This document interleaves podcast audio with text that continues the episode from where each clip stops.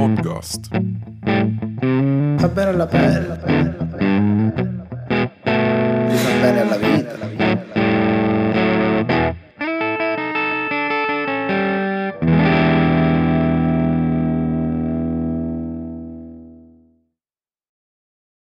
Raga, mi sono appena reso conto che la parte più difficile del fottuto podcast è registrare l'intro. Cioè sarà tipo la sesta intro che provo a registrare e non mi piace. Comunque, vabbè, speriamo che questa vada. Ehm, Allora, questo podcast eh, l'abbiamo registrato con, con Mattia Lobianco, mio, mio carissimo amico che studia storia e filosofia all'Unical. E, cioè, un sacco di cazzate abbiamo detto, però anche tanta roba seria, tanta roba carina e interessante. L'unica cosa, Tia, scusami un sacco perché me lo sono tenuto qua in stock per tipo un mese perché mh, vari impegni universitari del cazzo mi hanno permesso di, di dargli tempo, insomma. Quindi scusa Tia, e raga, vi lascio l'insta di, di Tia che è at Mattia ehm, doppio underscore finale. Lo ripeto perché l'ho detto una merda. At Mattia doppio underscore finale. Buona raga, buon ascolto. E ora posso dire A bellezza in stereofonia. Ciao Pino! Ragazzi, welcome back. Sono Mattia, conosciuto anche come Dark Leoni da 09 sul web. Dovevo farlo. Questo che dovevo fare. Da una vita che lo voglio fare. Ma che giochi con Dark Leoni da 09 tu? A tutto. A tutto. sì.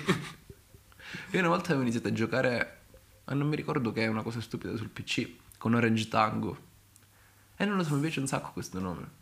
Orange Tango sembra tipo quelli su Counter Strike, i soldatini. Tango, Orange, Tango. Non lo so se lo sai. Più o meno sì, tipo Eh, come... Vedi i tipo soldi fanno Tango, eh, l'obiettivo ad Alfa. E tu sei là, Orange, Tango, oh, è figo.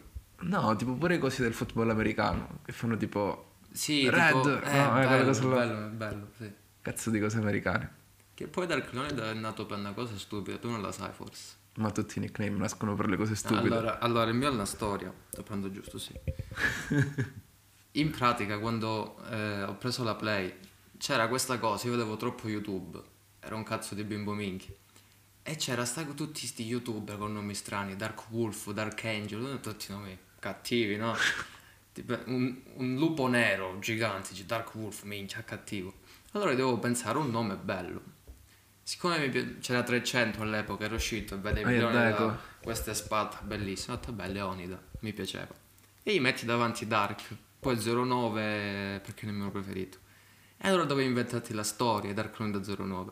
Tu immagina Leonida, quello di 300, nero, africano, con una lancia in mano fatto col bambù, che ammazza tutti, cazzo so, gli italiani o gente che viene a invadere l'Africa. È bellissimo. E a questo punto c'è un disclaimer. Noi non siamo sotto l'effetto di sostanze stupefacenti No, no, al no. momento. Ancora no, ragazzi. no, minchia, ci sta. Addio. Ma com'è stata la lezione di oggi? Allora, io ho fatto palestra per un anno. Mm. Facevo due ore al giorno. Mm. In mezz'ora mi sono rotto.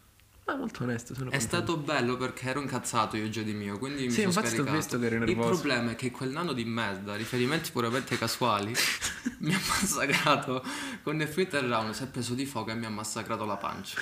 Però no, è stato bello, mi è piaciuto molto. Cioè, io volevo farlo box, kickboxing da tanto. E provarla è stato bello, anche tipo la tecnica di... ehm, per capire i primi passi, diciamo, tipo il jab, che è una cosa semplice, come devi stare, come devi muovere, è stato molto interessante. Cose che io non sapevo. Pensavo fosse semplicemente un muovi un pugno, bilanciati, muovi un pugno, bilanciati. Invece è complicato, ma quando entri nel meccanismo è figo. Sì.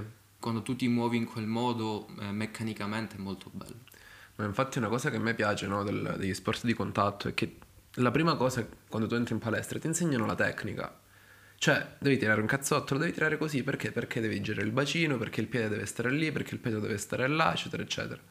Quando tu vai a giocare a pallone o vai a giocare a basket, non è che ti insegnano, vabbè, oddio, nel basket un po' a tirare sì perché è una roba difficile, però quando vai a giocare a calcio, che cazzo ti insegna come si tira un calcio? Cioè, la verità... Esatto, è meccanico.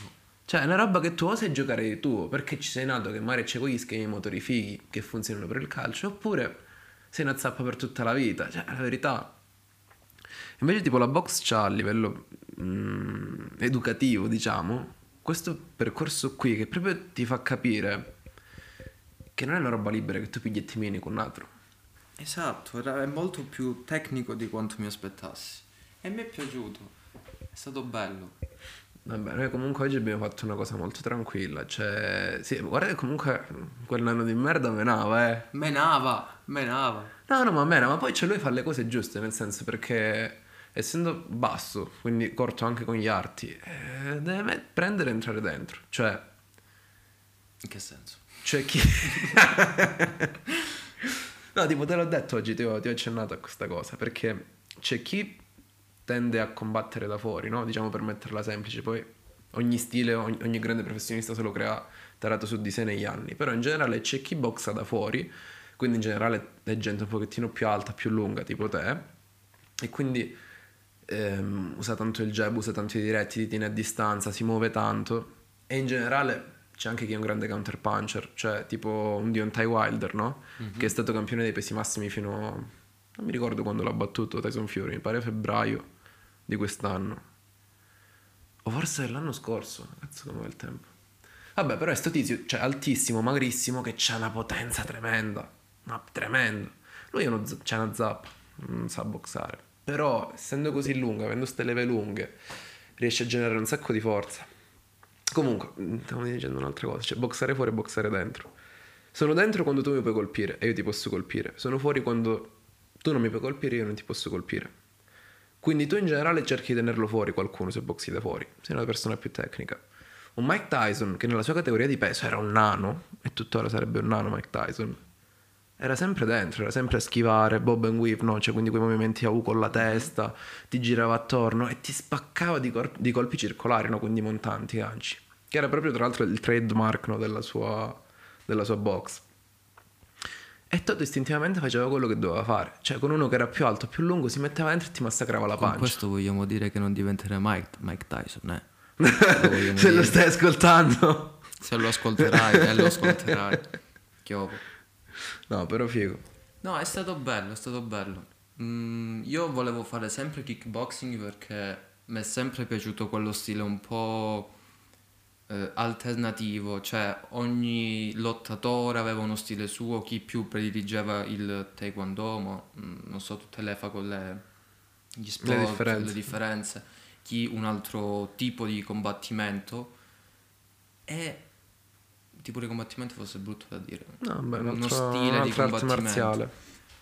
E mi è sempre piaciuto, soprattutto siccome io amo il gioco di gambe nella, nel, nel UFC, nel so, UFC penso si chiama. UFC è la Ultimate Fighting Championship che è dell'MMA. È il dell'MMA, campionato più grosso esatto. MMA. Amo molto il gioco di gambe in questi sport e quindi ho avuto sempre questa voglia di provare, imparare sta- questa tecnica, questo modo di combattere.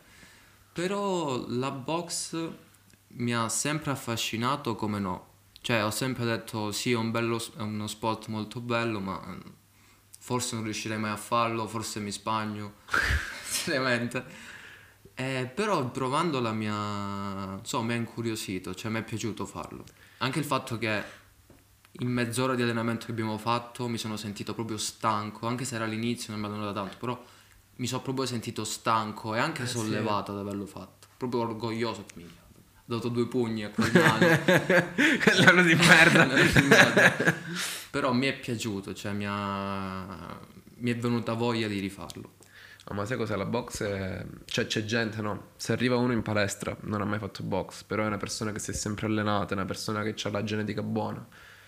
Un buon maestro lo porta in grado a fare gare, cioè lo porta a un livello in cui è in grado, in grado di fare gare in sei mesi. Perché a livello tecnico c'è relativamente poco. Però la- lo svantaggio di questa cosa qual è? Che c'è poco perché effettivamente le tecniche che puoi utilizzare sono poche, cioè sono sei pugni, le schivate, un po' di gioco di gambe e c'è poco poi con cui giocare veramente a livello super tecnico. Diciamo che è più una predilezione personale, tra virgolette. Mm, sì e no, Mm, sì e no. Però c'è quello che, che vorrei dire è che nella box tu dove puoi menare? Al corpo e alla testa. In quanti modi? Sei, che poi sono tre perché sono tre cazzotti, uno dall'altro, uno dall'altro. Nella kickboxing ci sono pure i calci, quindi puoi andare alle gambe, puoi andare al corpo, c'è un sacco di possibilità in più. Quello che secondo me ti fotte degli sport da combattimento sono le concussioni. Cioè ogni cazzotto, cazzotto che tu prendi, il cervello è tipo un cetriolino in un barattolo, sbatte con le pareti, ti vengono le concussioni e diventi più scemo. Per, per riassumere, diciamo, ecco. Nella kickboxing tendi a prenderne di meno di queste botte qui e quindi puoi essere un atleta più longevo. Poi c'è anche quello che dici tu. Cioè che c'è chi fa kick, c'è chi fa mm, Muay Thai, c'è chi fa karate, ognuno ha un'impostazione un po' diversa e ci può giocare in modo diverso e ha delle peculiarità, dei vantaggi e degli svantaggi diversi. E c'è la roba figa dell'MMA, è questo, che tu puoi prendere un artista di Muay Thai e uno che fa karate e vedere che fanno le stesse cose, perché calci stanno menando, ma in modi totalmente diversi. Esatto. E secondo me per questo sta spaccando pure la, comunque l'MMA, non solo perché E quello è si figo, anche se si stanno ritirando molti lottatori famosi, tipo Khabib so che si è ritirato. Khabib si è ritirato. Sì, McGregor si è ritirato, vabbè che non, non so quanti anni avesse, quanti anni abbia in realtà. Non lo so nemmeno io. Però, se non sbaglio, una quarantina, se non, vuoi- se non sbaglio. Però Possibile. per lui mi è dispiaciuto, per Khabib mi è dispiaciuto. Poi vabbè c'è Mayweather che combatte quando Mayweather ma vecchio. la cosa di gloria. Però i più grandi di, dico di questa decade però, negli ultimi anni stanno andando via. Zio sei vecchio. Non So, sono loro, sei tu sono che sei vecchio. sono vecchio, sono vecchio. Ma io l'ho sempre detto, io fuori ho 21 anni, dentro ne ho 87. Ed Io è per questo 8 che si studia crollo. filosofia. Sì, sì. C'è la No, filosofia per conoscere il passato e morire cosciente del passato. Ma pure io volevo studiare filosofia. Vabbè che sicuramente te l'ho detto. Solo che poi... Non lo so, ho avuto un po' paura io onestamente. Sai che filosofia tanti la temono e secondo me è sbagliato perché ne parlavo l'altro giorno con, eh, mi ricordo se con Bruno o forse anche con te ne ho parlato. Purtroppo il problema della filosofia, essendo una materia che devi farla tua per capirla, tu devi prendere un, eh, un pensiero di un filosofo, capirlo, però farlo tuo, nel senso tu non puoi prendere il, ti faccio un esempio del demonio di Socrate, che è quel, secondo Socrate c'è questo diavoletto dentro di noi che ci fa prendere le scelte sbagliate o le scelte coraggiose, dipende dalla situazione. Se tu la vedi in quel modo dici sì, è carino, ma devi riuscire a prendere quell'argomento, cambiarlo in modo che diventi tuo. Io non ti posso dire sì, io dentro un, diamo- un, un diavolo che mi fa dire cavolate, tipo Toto Porco sei un coglione. cioè, non mi fa dire queste cose, sono io e la mia coscienza. Capito? Quindi devi fare in modo che quel, eh, quel pensiero diventi tuo. E andando avanti, tipo, a me è sempre piaciuto la... ho sempre avuto curiosità su come è nato il mondo, chi c'è stato prima, se c'è stato qualcuno prima, tutte queste cose qui. E attraverso i filosofi greci soprattutto, nella filosofia antica, quella che si conosce un po' di più, a parte tipo Kant Hegel, che sono... I, i i, mm, i filosofi della natura si chiamano Sì, i primi sì, filosofi sì, che si studiano. Cioè almeno al liceo mi i pare che così. i... i socratici, non mi ricordo. Comunque, ehm, sì, filosofia della natura. Vanno a scoprire il... vanno a dire, secondo loro, il... mm, come è nato il mondo, chi c'è alla base tutto quanto. Studiando quello, cioè leggendo quello, perché alla fine se tu vai a studiare come ti insegnano alla scuola italiana, tu stai sicuro che non impari mai niente. Perché la realtà, se, se tu mi metti a, a- a imparare una poesia di, uh, che cazzo so, di Leopardi, sì, ti posso dire, la imparo, mi può piacere, ma se tu sei curioso e tu vai di testa tua a leggerti una poesia qualunque, che nessuno si caga, di Leopardi, quella poesia ti piace così tanto, per la tua curiosità, per la curiosità che hai avuto, che te la ricorderai tra dieci anni anche. Ed è questa la cosa della filosofia, tu devi riuscire a capirla, farla tua, ma devi farlo per curiosità, perché tu devi trovare il nocciolo dentro di te di curiosità che ti fa dire ma vediamo come la pensa Kant, vediamo come la pensa Socrate. e prendere quel pensiero, farlo tuo e ti resterà tra- negli anni. La filosofia spaventa perché, come la insegno a scuola, è una cosa che tu devi imparare eh, con le parole an- antiche, si può dire. Perché se- è come se vai a leggere latino. Se tu leggi latino e devi imparare la- la- la- una frase in latino, normale che tu non riesca a capirla. Ma se tu capisci il senso e la ehm, dici in, eh, in parole tue, tu la capirai, io la capirò, gli altri la capiranno. C'è uno. mm, In realtà, questo, questo tipo di discorso qua mi riporta tanto al primo podcast che ho registrato con il professore Gradia. Sì. E mi ricordo Che che saluto se mi sente, ho fatto l'esame con lei, le voglio bene. parlato- Io voglio tutti bene, Gradia. Lo so, lo so, ma È incredibile. È un grande Gradia. La verità.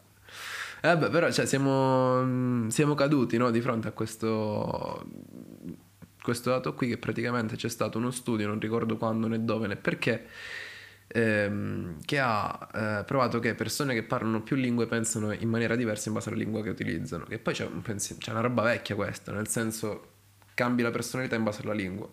Ma ci sarebbe pure per esempio Umberto Galimberti che dice che la lingua non è solo una roba con cui parli ed esprimi i concetti, ma è quella roba lì con cui tu ragioni. Più sai parlare bene e più riesci a ragionare bene.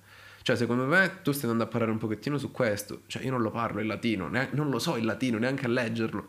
Se tu mi leggi una cosa in latino, io non capisco da dov'è che è nata quella frase, quel pensiero lì che sta esprimendo quel tizio. E quindi è per questo che è molto difficile internalizzare una cosa che è stata scritta così tanto tempo fa, o comunque da una persona che l'ha scritta in un'altra lingua. Esatto, e anche quello è il problema. Perché, ad esempio, io il demonio di Socrate te l'ho spiegato molto terra terra. Tu Alla penso- paesana. Io penso che tu l'abbia capito. Eh sì. Perché ho preso un discorso che può anche essere lungo su un libro due pagine, te l'ho riassunto in due frasi. Ma perché io, per curiosità, perché a scuola facevo schifo, seriamente, il mio massimo era 7. Cioè, io filosofia, a parte che il professore mio non mi ha mai interrogato, però non studiavo mai per interesse scolastico, studiavo per interesse mio. Quindi alla fine due pagine, se a me incuriosiva, ma riuscivo a capire il senso, quando capisci il senso, è una cosa che ti può far pensare il senso che ti dà il filosofo greco. Socrate da quell'esempio, dice il diavoletto, ma tu poi lo fai tuo, cambiando. Che non puoi dire ho un, da- un diavoletto dentro, non c'ho il diavoletto dentro. O sono Satana, o non lo so. Quindi vai a pensare che lui voleva dire, adattando le parole vecchie adesso, che ognuno di noi ha tipo mm, Ha delle pulsioni delle pulsioni cattive. che ti- non cattive, ma che ti portano a fare delle scelte o sbagliate, perché dice anche che ti- quel diavoletto ti porta anche a fare lezioni coraggiose. Ad esempio, se io ti dico, io ho pure dell'altezza, sono su uno scoglio alto 2-3 metri, mi butto a mare, tutti vi buttate, io ho paura, può essere che quella pulsione in quel momento mi dà il coraggio per gettarmi a mare. Ok. Capito? È una cosa tua, devi farla tua la filosofia, è questo che spaventa, è come viene spiegata e come viene raccontata. Perché purtroppo non lo studi attraverso gli occhi di curiosità, ma lo studi attraverso gli occhi scolastici. Di uno che poi deve andare, gli devono mettere un esatto. voto, che è una stronzata. Però sai cos'è? Quello là- questa cosa che dici tu, cioè della curiosità e, e di rendere tu un- una qualunque cosa che studi, non è facile perché c'è, c'è gente, no, secondo me, sempre per colpa comunque in parte, vabbè, situazioni mari, privato, eh, ma anche del fatto che la nostra scuola fa schifo, che non sa che cosa vuol dire, cioè separare le informazioni, il nozionismo dall'apprendimento. Sempre Gradia nel primo podcast mi ha dato una definizione di apprendimento che è meravigliosa, che dice che ehm, apprendimento può essere definito come la, modifi- la modifica, modificazione non si dice in italiano, la modifica del, del comportamento, no? Cioè, se tu modifichi il comportamento non vuol dire che hai imparato un'informazione, un concetto, una nozione. Vuol dire che tu stai vedendo il mondo in maniera totalmente diversa perché quella roba lì ti sei reso conto che c'è un significato grande che può essere applicato a tanti ambiti della tua vita. Esatto, questa è una cosa giusta. Cioè, concordo con questo che ha detto il grande Gradia. Ma lo zio, guarda che impressionante. Ma cioè, tante volte ci penso al podcast che abbiamo fatto insieme.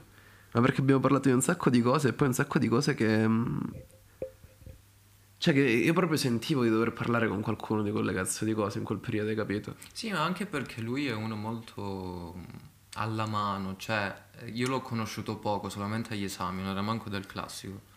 Però cioè ti dava proprio quella sensazione di un, di un amico. Eh, beh, Cioè non bravo. era il professore del tipo che ormai ci sono da anni. Cioè ci sono sempre stati e poi ci sono alcune eccezioni, ma quel professore amico che vorresti avere sempre. Che Sì, se eh. oggi vai professore non vengo in sono- ieri sono andato a giocare a calcio. Vabbè. Dici ok, hai ragione. No, però sai cos'è? Lui veramente ti dice, vabbè, tranquillo, non ti preoccupare. Però capita uno, capita due, capita tre. Poi Vabbè, perdona. 4 giustamente diceva Alla quarta dice, ma che cazzo sta facendo? facendo? Io do ragione. Che poi sta cosa della scuola a me non è andata mai giù su come i professori ti fanno imparare. Cioè, ti insegnano le cose. Cioè, io con la laurea che spero di prendere dov- dovrò e vorrò diventare professore. Spero in un liceo, filosofia e storia, tutto va bene, ma cioè io vorrei diventare quel professore molto più amico che insegnante. Cioè nel senso, se io oggi voglio parlarti di, di Aristotele o della rivoluzione, cambiamo...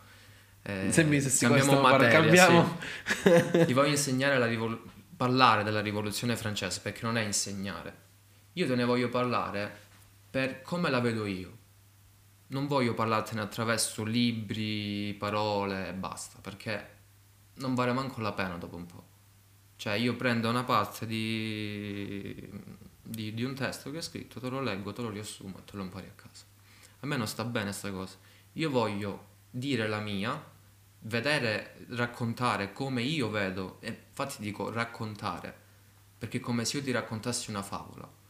Se ti racconto una storia o una cosa che è successa oggi a un nostro amico, tu l'ascolti e ti diverti ad ascoltarla, perché la racconto.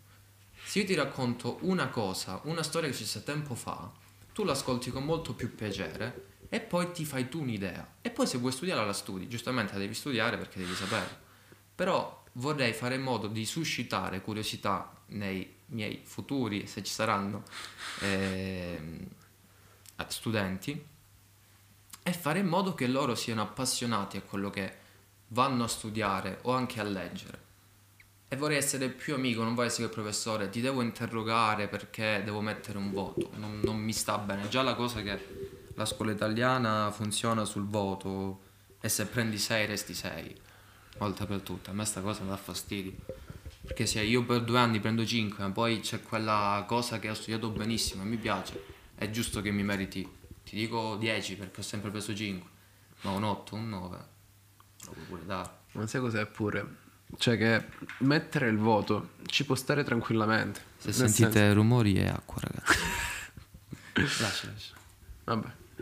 No, cioè, il punto è che ci può anche stare mettere un voto, perché comunque devi dare anche la soddisfazione Sì, a chi magari ci, ci si mette di più. Ma devi dare un voto giusto. Non devi basarti su un'interrogazione che è andata male e classificare quel ragazzo come un 6 e avrà sempre 6. Ma il punto è quello, cioè bisogna separare il voto che tu metti a una persona, perché magari c'è il voto l'ha preso perché in quel periodo l'ha lasciato la fidanzata e comunque sei ragazzino c'è una roba che Esatto. ti pesa. O è successa una qualunque cosa in casa. Ma pure che trovi il coglione, il il ragazzo che non gliene fotte un cazzo della scuola, perché ci sono, non gliene fotte un cazzo, non gli piace studiare. Ed è quello il problema, perché secondo me la scuola, non so come fun- tipo ho visto l'altro giorno un documentario su, eh, mi ricordo qua, la Norvegia forse, Sì, sì, paesi sbaglio. nordici, Norvegia, Finlandia, che Svezia. hanno la, il, cioè la loro scuola è la migliore del mondo. Sì. Perché ogni facoltà, ogni ricerca scientifica che viene oggi a- al mondo, viene scoperta oggi, la dicono oggi, ed è interessante e può aiutare i ragazzi a capire come gira il mondo e a capire tante cose, la mettono subito nel programma. Perché? Perché fa in modo che il ragazzo abbia curiosità nello studio e, ti fa e gli fa capire com'è il mondo. Cioè, se oggi tra 30 anni forse il coronavirus che stiamo vivendo ci sarà nei libri di storia. E mi sa proprio di sì. Mi sa di sì, ma preferisci tu studiarla o capirla? Quella è un'altra roba. Cioè, io tante cose, soprattutto di storia, no? Ehm, la- tipo l'altro giorno, prima di finire. Prima di fare l'esame di micro, quindi il 22, tipo il 21, ho finito il, il terzo libro della trilogia del secolo di Ken Follett. Che sono questi libri, cioè, ma meravigliosi, ma proprio una roba meravigliosa. Su prima guerra mondiale, seconda guerra mondiale, guerra fredda.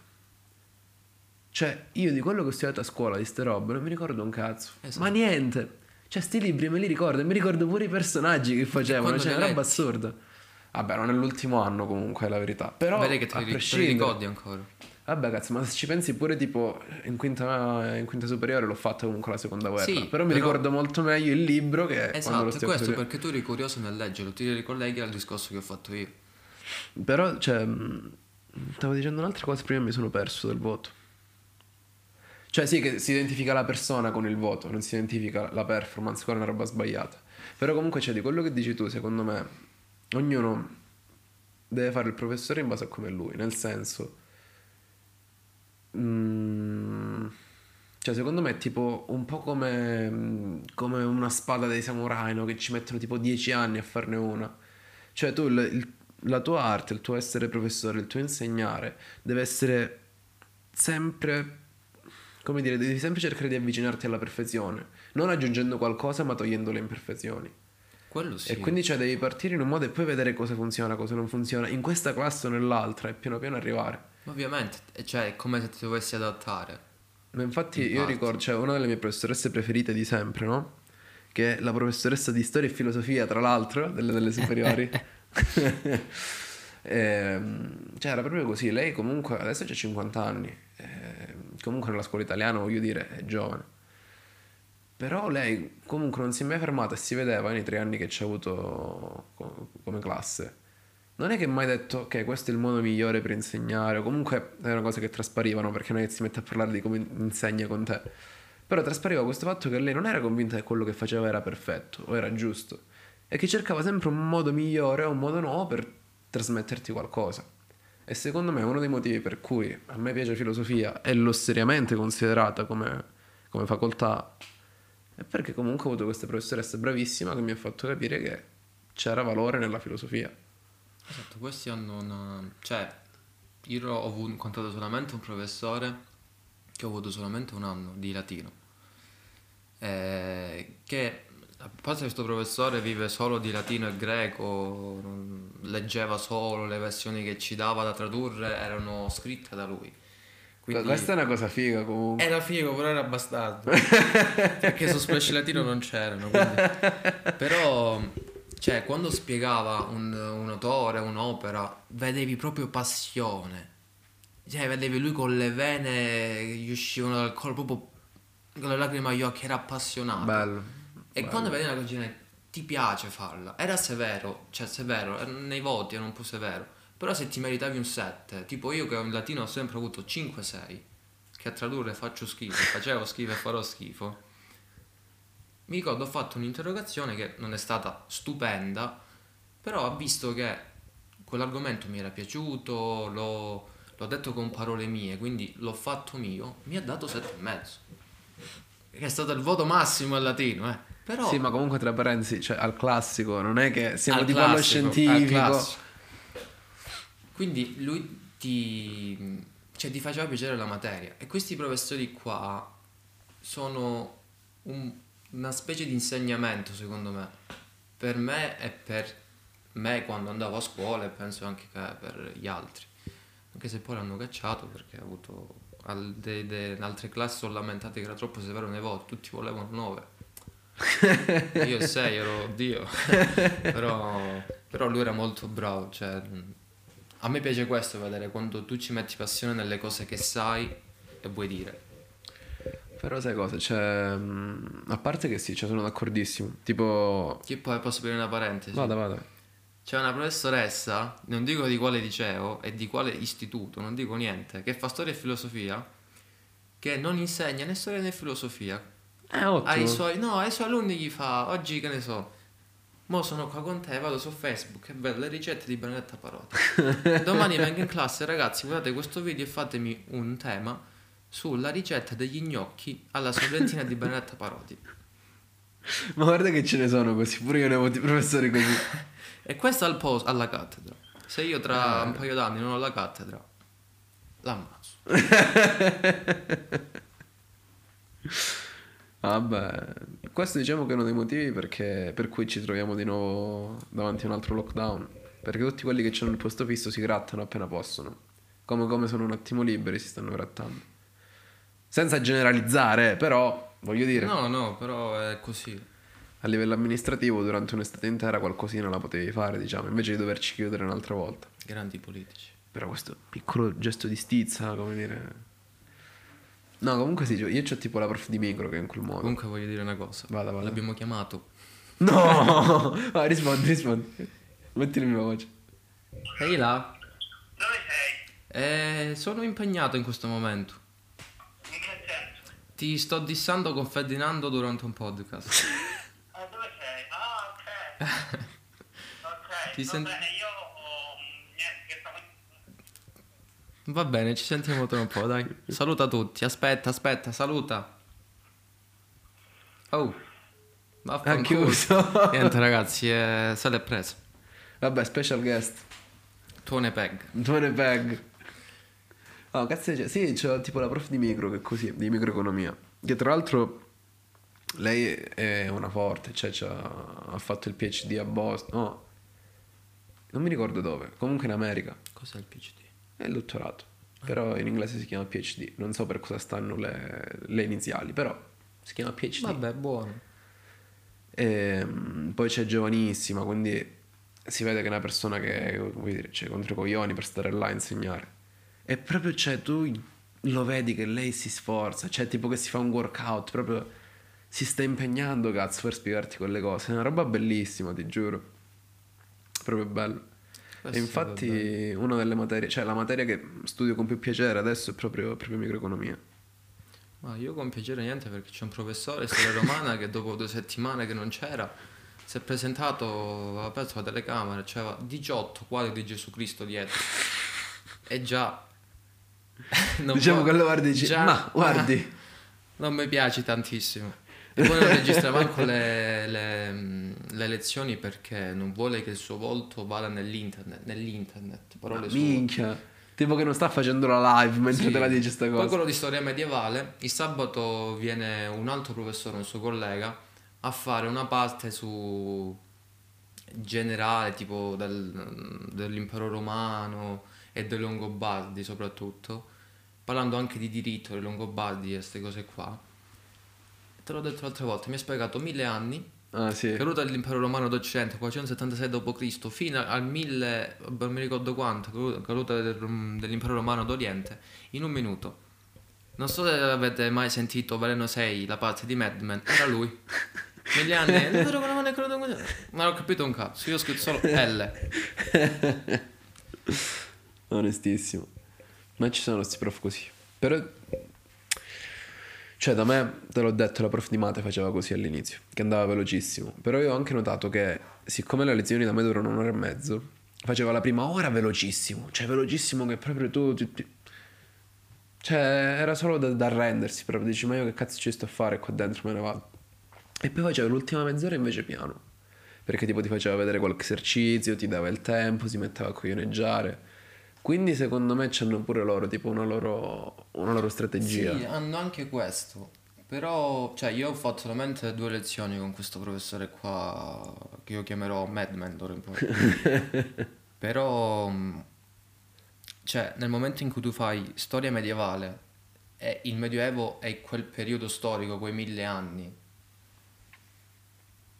o un po' di più, non, non- ora non so con perfezione, però non me li puoi fare in extra bit.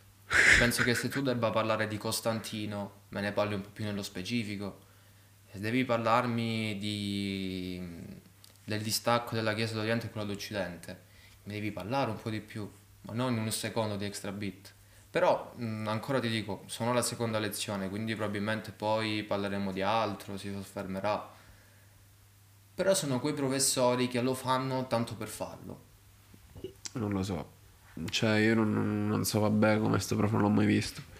Però... Sai chi sembra? Chi sembra? Squiddi coi capelli. uguale, al naso uguale. Un po' di cosen... No, cosenza. Cosenza. No, ma sai cos'è? Cioè, forse è perché il libro è così lungo che cerca di farti un riassunto. Tipo la mia prof di mate sempre, cioè abbiamo il libro che è tipo lungo 1200 pagine, difatti non l'ho comprato, c'ho la versione PDF. E lei però c'ha le dispense che sono comunque robe abbastanza corte e ci va a studiare da là. E quindi cioè, forse lo fa pure per questo, tipo stai attento a quello che dice così. sì, però mh, non lo so. Cioè, perché ti ripeto, ehm, il periodo che noi, io studierò e noi, io e i miei colleghi studieremo, perché storia medievale la finisco, faccio solamente il primo semestre, poi il prossimo semestre mi cambiano tutte le materie. Mm, È giusto che tu vada veloce perché poco tempo, tra che mo ci saranno gli esami per chi dal secondo anno in poi mo hanno gli esami, tra pause, eh, non si sa mai, covid, altre cose. Minchia. Mo con sto casino loro devono vedersi i professori, vedere altre cose, quindi hanno anche i cazzi loro. Però siccome è questo periodo storico che devo fare, io, cioè almeno spero di, di farlo nel modo giusto almeno, perché poi avrò un'altra materia che si ricollegherà a questo. E se io faccio la parte generale e basta, un riassunto, un po' così. Però si vedrà, secondo me anche all'inizio andrà veloce perché anche lui ha saltato due settimane di lezione, perché aveva esami e altro, quindi Ah, boh. posso anche capirlo. Però vediamo, anche se il professore di storia medievale non sa spiegare. Si ammazza un'ora e mezza per accendere il computer e apre otto riunioni, però vedremo, vedremo. No, non lo so. Cioè, ma sai cos'è che l'altro... No, ieri sera con Toto, no, Antuone Peg, altro Toto. Marchese. Antuone Marchese. Non volevo dire i nomi, non so perché. Vabbè. Eh, con Toto Marchese ci siamo messi a parlare, no? E parlavamo praticamente di sta cosa, cioè del fatto che il voto di scuola te lo affibbiano all'inizio dell'anno, no? All'inizio del primo e poi per tutti i cinque anni tu vali quello. Ah, indipendentemente praticamente da quello che fai. E se loro ti dicono che tu vali quello, tu poi ti convinci di valere pure quello, perché sei Esatto. ragazzino, non capisci la verità, cioè sei piccolo. E quindi poi esce con un voto alle superiori che può essere veritiero come può essere fasullo. Io mi sono reso conto che, cioè io sono uscito con 100 del lode alla- alle superiori, sono arrivato all'università, mi sono reso conto che io sono sotto la media praticamente in classe.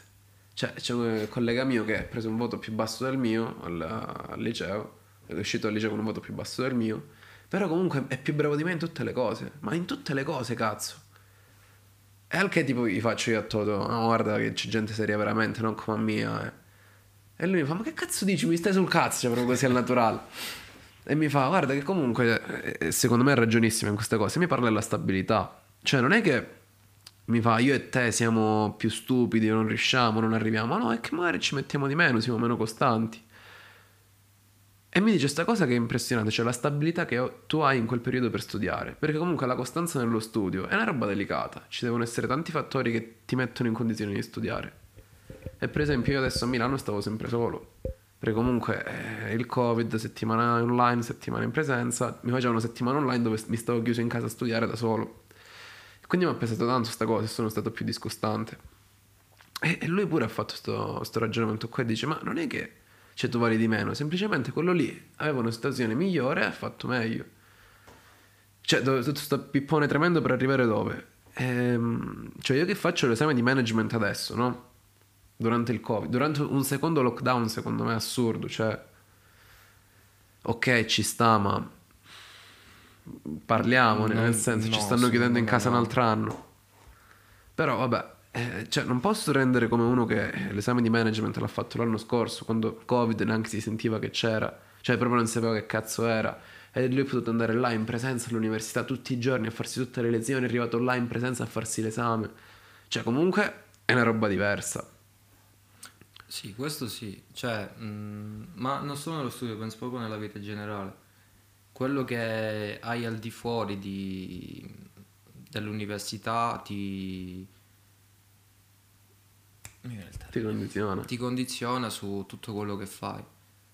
Che alla fine, come hai detto tu, tipo adesso non ti ancora non siamo in, in un probabile lockdown, siamo in un mini lockdown secondo me. Sì, ci- Cioè, ci alle stanno inculando ormai senza Non dircelo, c'è un cazzo praticamente. da fare ormai. Ehm, ti può condizionare come no questo momento, ma ti può studiare durante il lockdown. Ad esempio, se tu fossi rimasto a Milano eh, e avessi iniziato l'università l'anno scorso, saresti stato inculato, saresti rimasto solo a Milano, chiuso per tre mesi e quello ti condizionava parecchio. Tipo, avevo anche una mia amica Eh, che è minchia. rimasta bloccata lì al nord, eh, non è riuscita a studiare benissimo, ma ovviamente stava sballando. Ovviamente succedono queste cose. I fattori esterni ti, ti condizionano un po' su tutto. Purtroppo, parlando di lockdown, apro un attimo questa parentesi. Secondo me non ci sarà. Do- cioè, qualunque cosa succederà d'ora in poi condizioner- ci condizionerà molto. Lockdown o non lockdown ci condizionerà. Perché stiamo arrivando a un momento in cui si sta per toccare il crollo sia economico che sociale. Pure io quello pensavo. Cioè, ma infatti tutti questi che dicono, eh, ma devi scegliere tra la vita delle persone o l'economia. Sì, ok, ma pensaci un attimo, che Allora. vuol dire l'economia? No- non, non si può parlare di. non si può fare una scelta perché siamo sinceri. Il lockdown ce l'abbiamo avuto, era siamo stati nella merda. Ok, in Infatti. estate non hai detto niente. E io sono il primo a dire, io d'estate di coronavirus me ne sono st- strafottuto. No, no, ma infatti, cioè, abbiamo Perché fatto l'estate esatto, nostra normale. Non ne ho mai sentito, non- non- niente, è come se non ci fosse stato. Però ora, dopo quello che l'Italia e il mondo ha passato, io parlo dell'Italia al momento perché mi interessa del mondo, ma a me interessa i cazzi Cioè, miei, detto Nel sincero, senso, chi ci sta papà. scopando adesso? Il Esatto. governo italiano o il governo Non me ne spagnolo? fotto dello spagnolo, dell'americano. Per l'amor di Dio, eh, mi interessa tutto però. Cioè, se dovesse... Ora non puoi venirmi a fare... a farmi decidere, a fare... Non dire, ci so parlare. Farmi fare una scelta, perché non posso mettere prima l'economia, se l'economia già in Italia fa schifo di suo, sistema lavorativo, economico fa schifo di suo. Siamo usciti dalla merda, ci stiamo pian piano riprendendo Infatti. che secondo me in estate non hai chiuso niente per tutto quello che cazzo ti voleva come le discoteche e altro per chi ti servivano i soldi e questo non me lo caccio proprio dalla testa mo adesso Secondo me non è di- solo una questione di soldi, eppure proprio a livello sociale avevamo bisogno di uno sfogo, tutti quanti. sì ma eh, sfogo a livello sociale va bene ma tu devi anche capire che lo sfogo sociale se a me mi lasci libero di fare quello che voglio che può essere andare a mare eh, andare a prendermi una pizza fuori poter uscire a me va bene. La discoteca la potevi chiudere che la discoteca ha provocato altri danni. E altre per- ci sono state persone che neanche sanno che hanno avuto o non hanno proprio avuto idea tipo avevamo il raffreddore il raffreddore. Il coronavirus era sparito d'estate per tutti siamo sinceri. Va bene averli- averci lasciato liberi un attimo respirare però non così.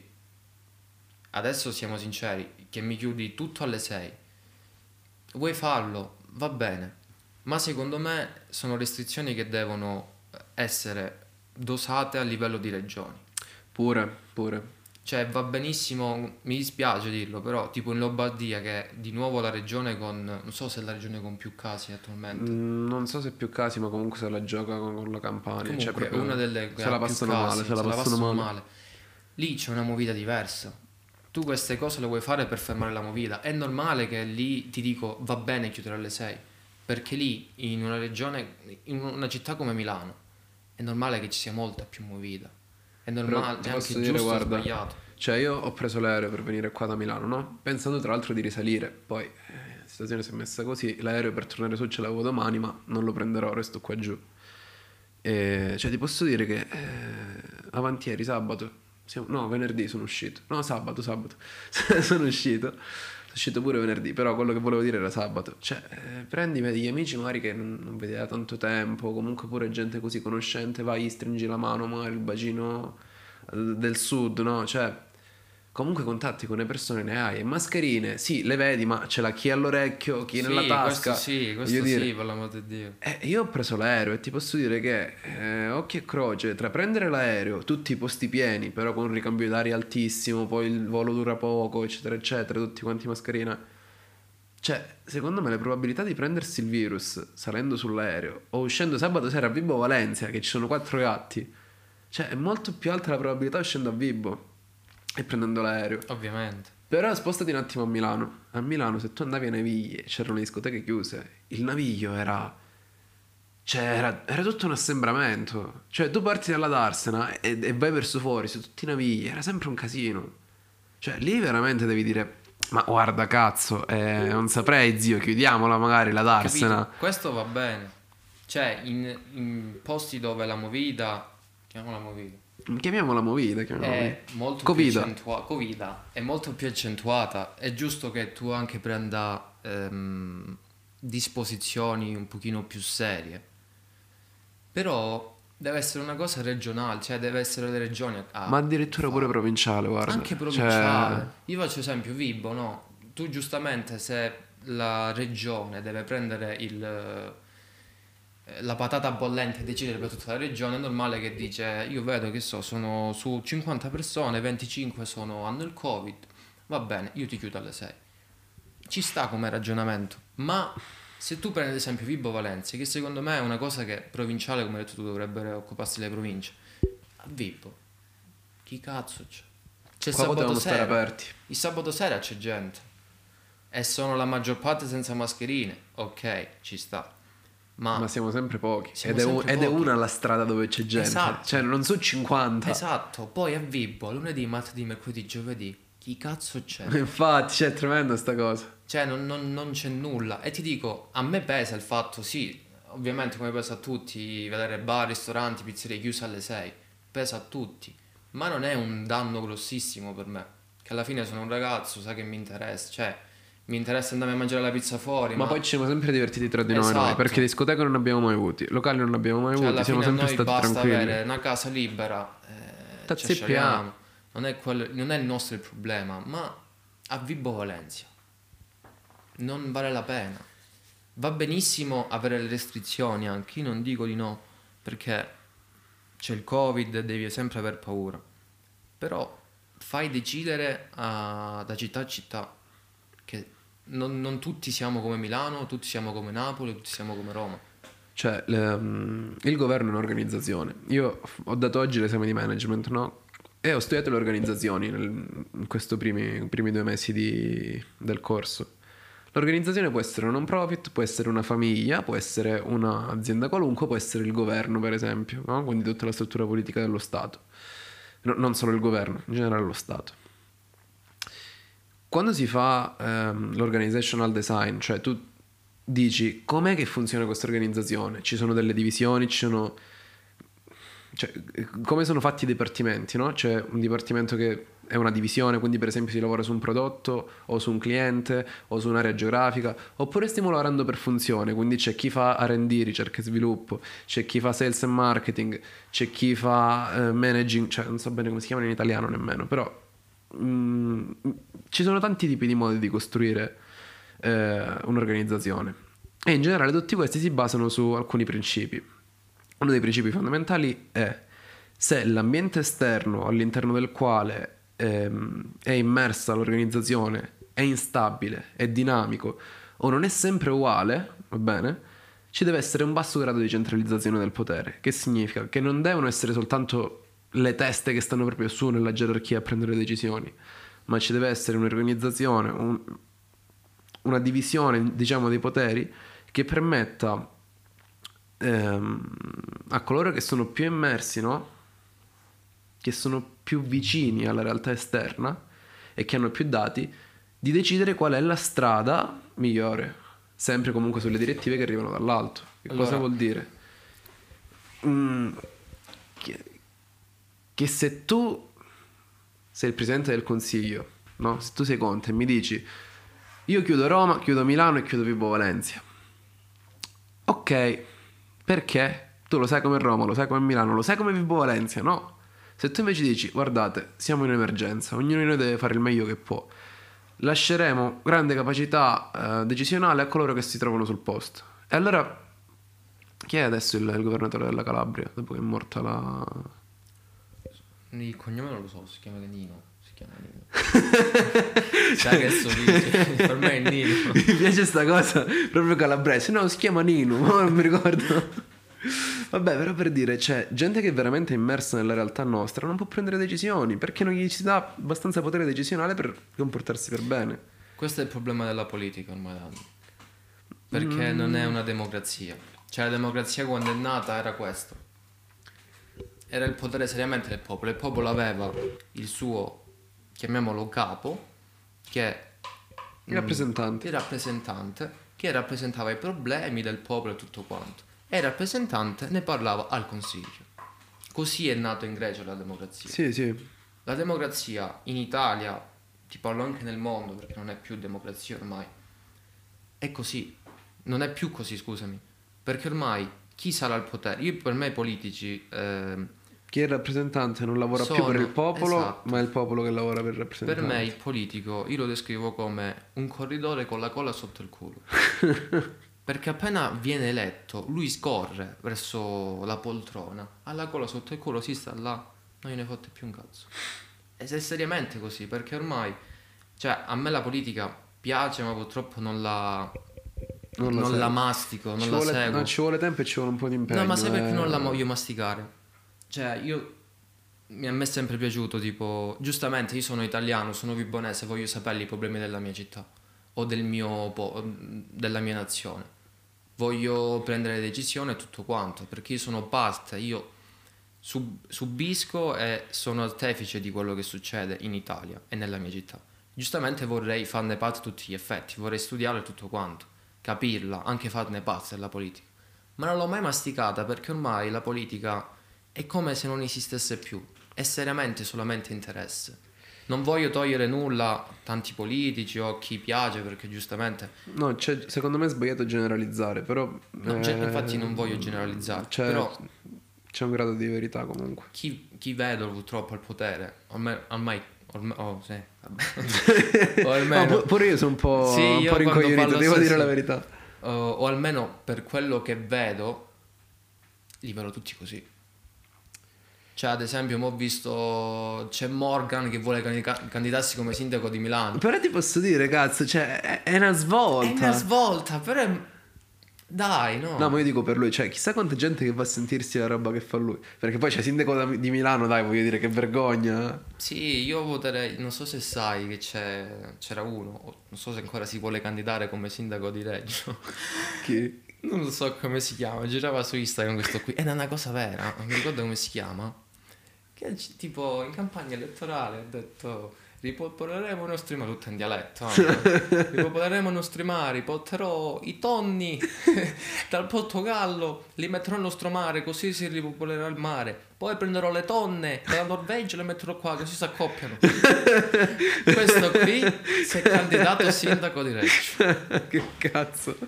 Cioè, vedi a cosa è arrivata la politica. Mo sto generalizzando, però io questo lo avrei votato.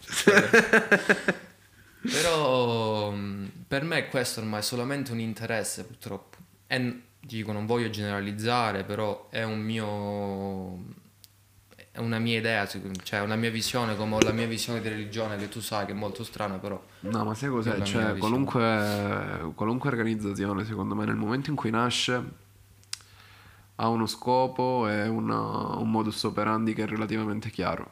Ehm, quindi, anche se non si sa bene quali sono le scelte, no, volta per volta, che sono le migliori, si sa comunque qual è la direzione che deve prendere quell'organizzazione. Mm, più il tempo passa e più si arriva alla corruzione, che sia, sia materiale, cioè di money proprio, sia morale, etica. E questo secondo me in tutte le cose, cioè non solo nel- Sì, a livello sì. politico, anche nelle università o nelle scuole, cioè è un problema. Sì, perché anche ormai, cioè, è una cosa che penso anche di me, se io mai dovessi, ipotizzando, salire al potere politico, eh, diventare un politico, io so che prima di dire io farei questo, io farei quello, ma quando sarei là, sarei corrotto anch'io. Perché c'è un, c'è un conto è parlare qua e non vivere questa situazione, un conto è essere là e viverla che secondo me ci sono tanti interessi dietro tante cose che ti fanno cambiare. Ma poi sai cos'è? Cioè, è un continuo trade-off, perché mm, cioè io divento ministro, no? Allora sono ministro, però so che sono diventato ministro perché? Perché quello mi ha aiutato magari in maniera anche legale, cioè voglio dire, non, non voglio dire subito robe illegali, eh. Perché quello lì è un mio amico, perché quello lì io ho degli interessi, devo soddisfarlo in modo che lui possa darmi una mano nei miei provvedimenti, eccetera, eccetera. Quindi alla fine devi sempre scegliere tra prendere la decisione migliore per te in modo che resti al potere per poter fare delle cose buone e quindi magari posticipare quel raggiungimento, no, quel traguardo e favorire magari cose che sono eticamente ambigue dal tuo punto di vista, sempre non illegali, cioè sempre legali. E invece magari fare il malcontento di qualcuno che però ti può, come dire, far avanzare verso il raggiungimento di quel tuo goal, di quel tuo obiettivo e prendere una decisione però che subito adesso è quella che secondo te è eticamente migliore. Quindi, cioè, sto un po' semplificando, no? Però secondo me la... Cioè, prendere decisioni lì a quei livelli lì, a livello proprio dell'alta politica, c'è tanto che va preso in considerazione anche a livello proprio di rapporti personali. Non, non solo proprio a livello di...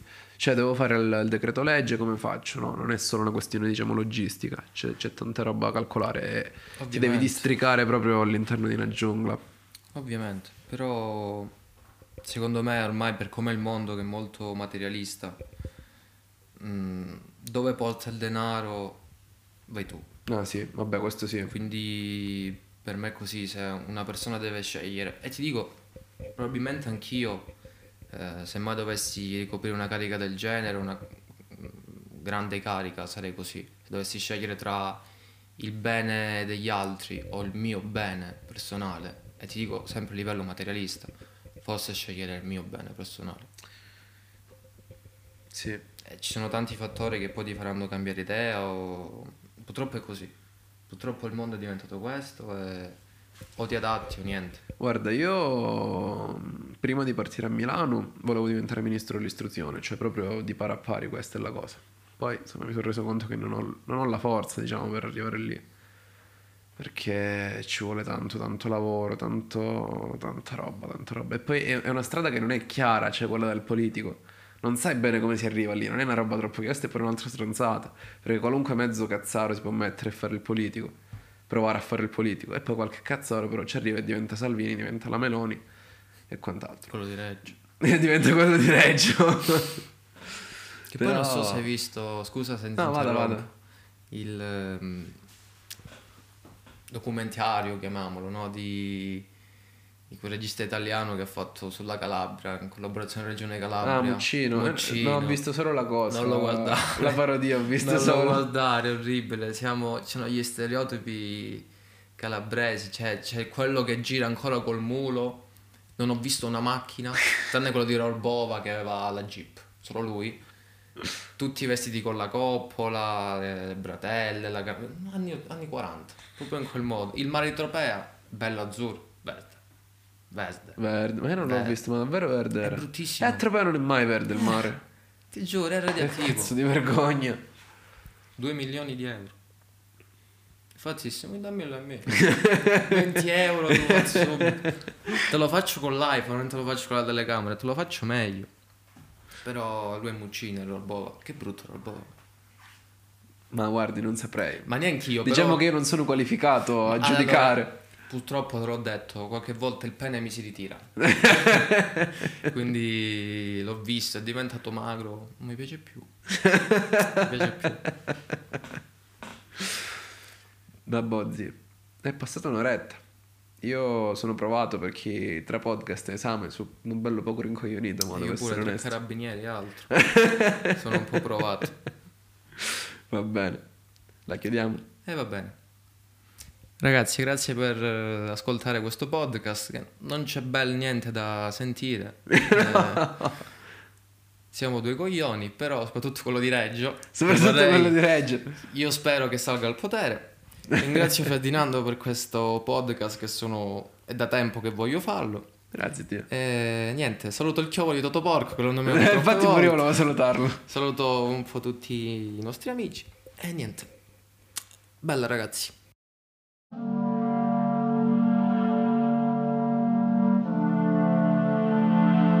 Nando's Podcast.